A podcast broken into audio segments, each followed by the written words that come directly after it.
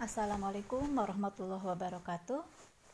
Ketemu kembali bersama saya Elis Badriah dalam materi kuliah uh, akuntansi biaya 2. Apa kabar semuanya sehat?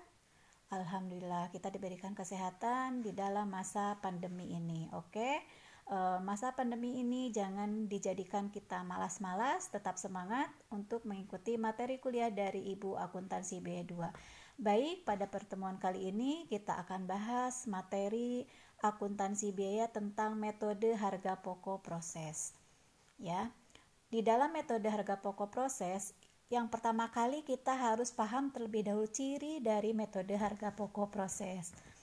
Yang kedua, kita harus paham e, bagaimana kita menghitung harga pokok proses itu sendiri yang di dalamnya ada uh, menghitung bagaimana kita menghitung unit ekuivalensi, bagaimana kita menghitung laporan biaya uh, membuat laporan biaya produksi dan lain sebagainya.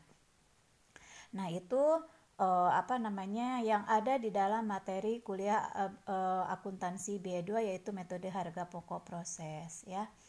Nah, minggu untuk minggu ini untuk pertemuan kali ini cukup sekian terima kasih kita ketemu minggu depan untuk uh, bagaimana kita menghitung unit ekuivalensi, bagaimana kita membuat laporan biaya produksi.